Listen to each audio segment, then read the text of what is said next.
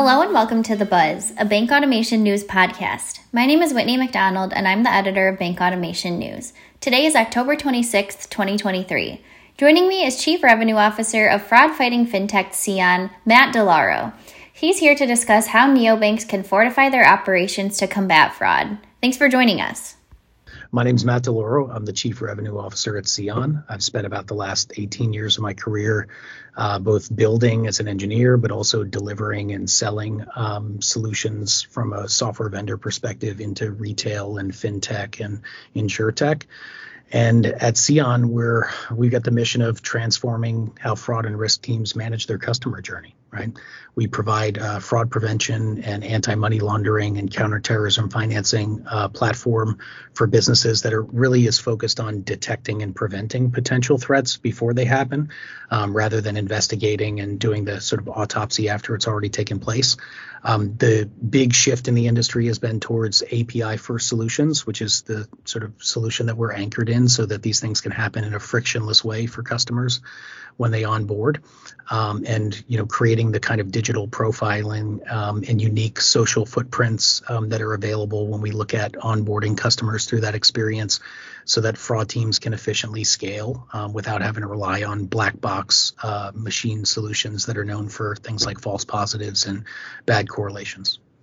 Great. Well, thank you again for being here. Before we get into all the fraud talk and how Seon works, I'd like if we could first set the scene here with neobank adoption. We're going to be talking about digital banks and neobanks and how, as that adoption grows, the fraud concern grows as well. But maybe kind of talk first through um, what you're seeing as neobank adoption grows. Sure. Yeah. I mean, it's very strong in the uh, European market. Um, it's a much more diverse ecosystem, just like it is with uh, um, you know, traditional banks, the U.S. and the EU look a little bit different.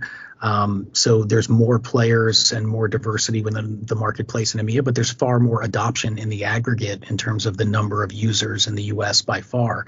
Um, so it's sort of the tale of two stories related to neobank adoption. Is there's fewer players with much larger sort of customer pools in the United States and abroad. There's a lot more selection and a lot more focus, uh, but not nearly the install base of neobank bank users.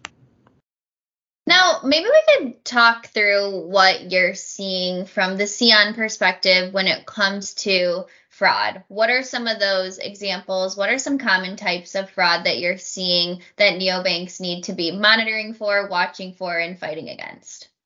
Sure. A lot of a lot of the neobanks, um, you know, work very closely with either brokerages or cryptos or exchanges, uh, particularly across the pond. And um, we're seeing sort of a back to the future moment, which is like one of the one of the worst things uh, that's happening, and and so the most prevalent is a lot of confidence scams.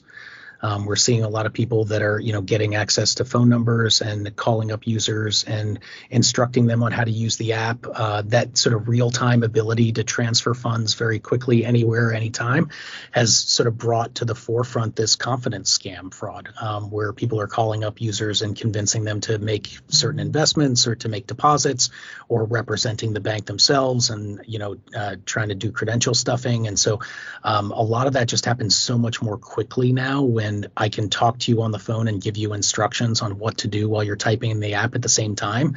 So like that vector of attack is just something the fraudsters have gravitated towards with neobanks. Now, when it comes to prepping your operations, let's talk through the bank side of things. What can what can you be doing to prep for this? Prep your systems, prep your operations to combat um, these fraudsters you know, I think the the gathering the richest amount of information on users and meeting them where they're at in the customer journey is probably the most important thing to do. Um, you know, historically, we would probably look at things like you know, in you know, an email address when we're onboarding and see if it's deliverable. And the attacks are a lot more sophisticated today, and so you know, we need to make sure that that email address is deliverable. Maybe uh, check the IP range. Also look at things like device information.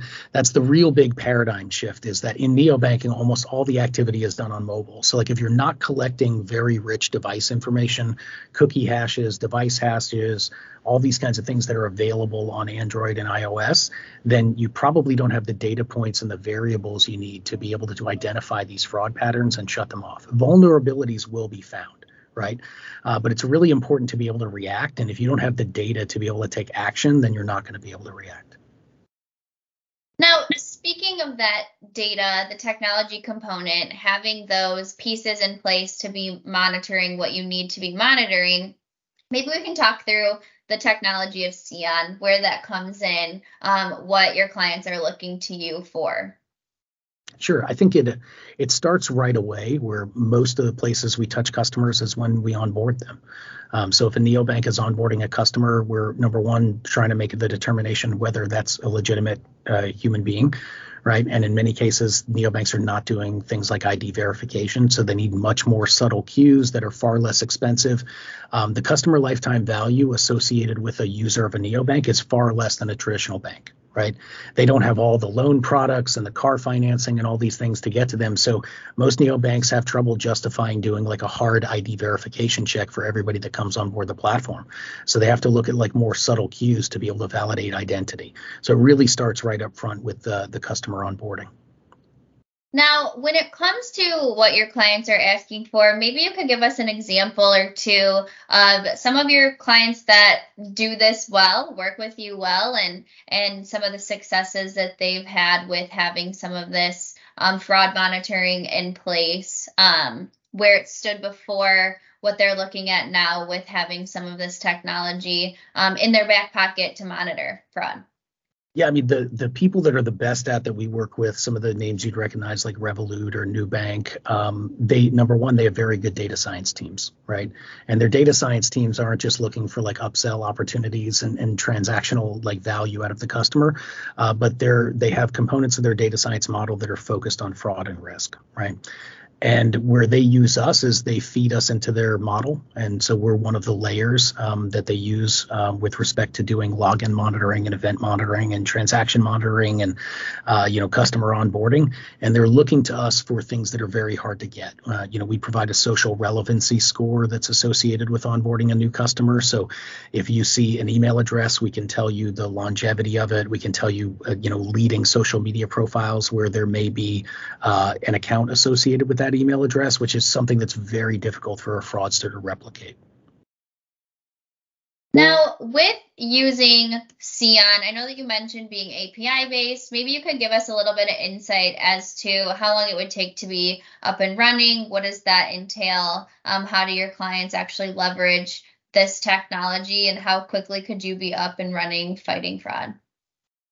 Yeah, you know, with neobanks, it's it's relatively straightforward. I think the the fight with you know traditional banks has always been access to the resources, uh, where a lot of times fraud and risk lives within the product and engineering, like in the R and D team at a neobank. So, you know, there are oftentimes uh, resources available.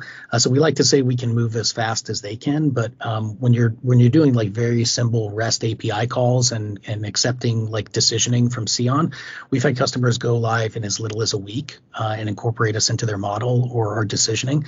Um, so that's just the value of being API first is the integration is simple. It's using standard protocols. Any web developer at any bank can sort of pick up Seon and play around with it. We even offer a free trial of our application. And oftentimes we get customers that implement it without us even being aware of it and then come to us to cement a contract. Okay, great. Thank you. Now, being in in the fraud fight in the fraud game of course this year we've seen technology evolve vastly. Use of ai um, fraud seems to be one of those major components one of those major use cases where ai is fitting in. Um, maybe you can kind of talk us through how the evolution of fraud fighting has progressed and then we can kind of get into a more future look. But maybe first you could just kind of set the scene of what you've seen um, even in the past year, but maybe even beyond that, how fraudsters have evolved, but also how the tech has evolved. Yeah, I think it's uh, with so much of our information being available on the internet, you know, we used to rely on things like network data to fight fraud. Like, oh, this is a fraudulent user. I've seen them some other place. And the relevancy of that network data is vastly, like, rapidly approaching zero, right? Um, these are sophisticated attacks, mostly scripted. A lot of them are velocity based. So they'll identify a security hole either at a traditional bank or at a neobank. And then they'll develop an attack that can take advantage advantage of that, you know, a hundred times, a thousand times, five thousand times within 30 seconds. Um, and so having an understanding of the sort of velocity basis of an attack, uh, sometimes using, um, you know, credentials that are legitimate. You know, you can develop a lot of synthetic identities and have those consumed by a bot, and really take advantage of a financial institution for very serious losses within a very rapid amount of time. So, this this concept of being able to catch fraud later on or identify it later is like really you need to be preventing fraud, not identifying it. And that's that's really the trend is, you know, can you get assurance in a milli, you know, sub second, you know, 500 millisecond or so response time when you're about to proceed with a transaction for a customer? Yeah, absolutely. We hear all the time the the proactive approach rather than the reactive. Of course, you you still have to have uh, those those things in place when you are reacting, but getting ahead of that is something that's key that we've definitely heard about. Um, forward look here, where where is this fraud tech anti-fraud tech going, I should say. Um, what do you want to see, or what are you working on at Seon that you're excited about um, within the fraud landscape? Yeah, I think continuing to look at things that are real time and available, uh, that's publicly available information on the on the internet to validate identity, being able to provide neobanks with you know the confidence to be able to validate identity without like a lot of friction in the customer experience. So looking at like always making big investments in performance and scalability on our side, um, and reducing response times because we know that we're like a really intricate part of the customer journey. But you know on the back end of it. Um, um, when it comes to the fraud examination and the things that do get flagged. Like, you know, we've uh, put implemented a lot of really common sense machine learning um, so the things that might have taken a fraud examiner a long time to do and then weren't as scalable to implement when a fraud examiner identified it, you know, we're looking to support that fraud examiner with a lot of machine learning capabilities so that those patterns can get learned by the model um, and then they can be more effective and they can really stop those vulnerabilities because uh, it's you know it's a never-ending battle against the fraudster. They're going to find a security hole, um, and our job is to plug it as fast as we can and then implement a series of gates um, or defensive measures to make sure that that's covered. Right. The technology gets stronger and the fraudsters get more creative, it seems. Yeah, gone are the days where you're going to get like a poorly worded email with grammar mistakes in it from a Nigerian prince. Now it's going to look exactly like an email from your bank and it's going to, you know, be very hard to identify some of these spear phishing attacks and things like that. Um, the fraudsters just have tools at their disposal that are really highly scalable and in some cases more scalable than the financial institution really you know the message that we have that we've learned from a lot of our neobank customers is it's really all about fraud prevention right? It's about instrumenting things at the very front end when you first onboard a customer and having things done in real time uh, because the velocity of the fraudster is just getting faster and faster every year. You've been listening to the buzz a bank automation news podcast. Please follow us on linkedin and as a reminder you can rate this podcast on your platform of choice Thank you for your time and be sure to visit us at bankautomationnews.com for more automation news.